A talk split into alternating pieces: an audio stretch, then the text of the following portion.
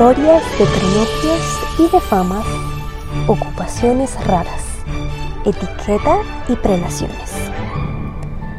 Siempre me ha parecido que el rasgo distintivo de nuestra familia es el recato.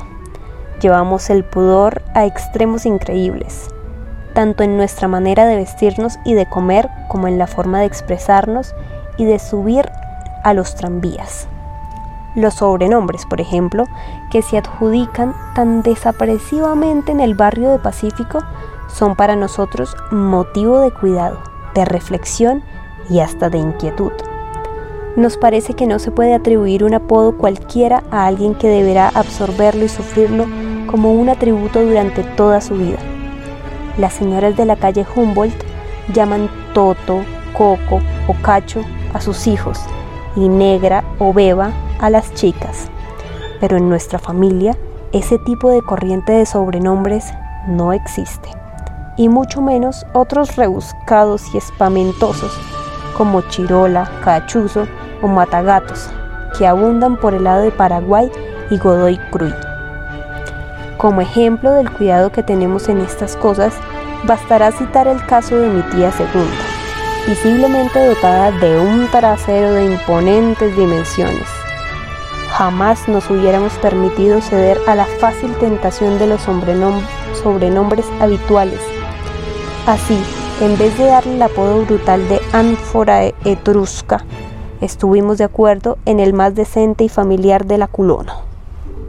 Siempre procedemos con el mismo tacto, aunque nos ocurre tener que luchar con los vecinos y amigos que insisten en los motes tradicionales.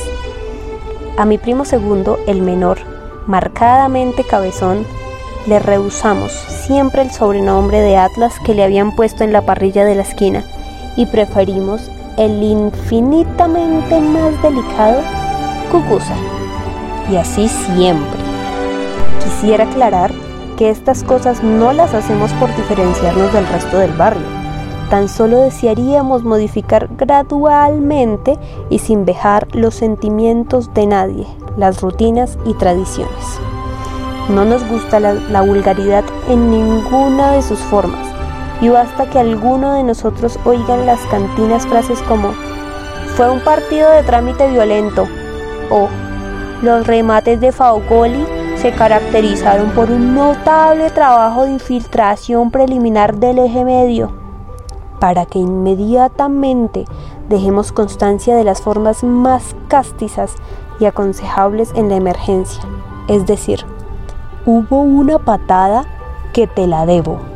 O primero nos arrollamos y después fue la goleada. La gente nos mira con sorpresa, pero nunca falta alguno que recoja la lección escondida en estas frases delicadas. Mi tío el mayor, que lee a los escritores argentinos, Dice que con muchos de ellos se podría hacer algo parecido, pero nunca nos ha explicado en detalle. Una lástima.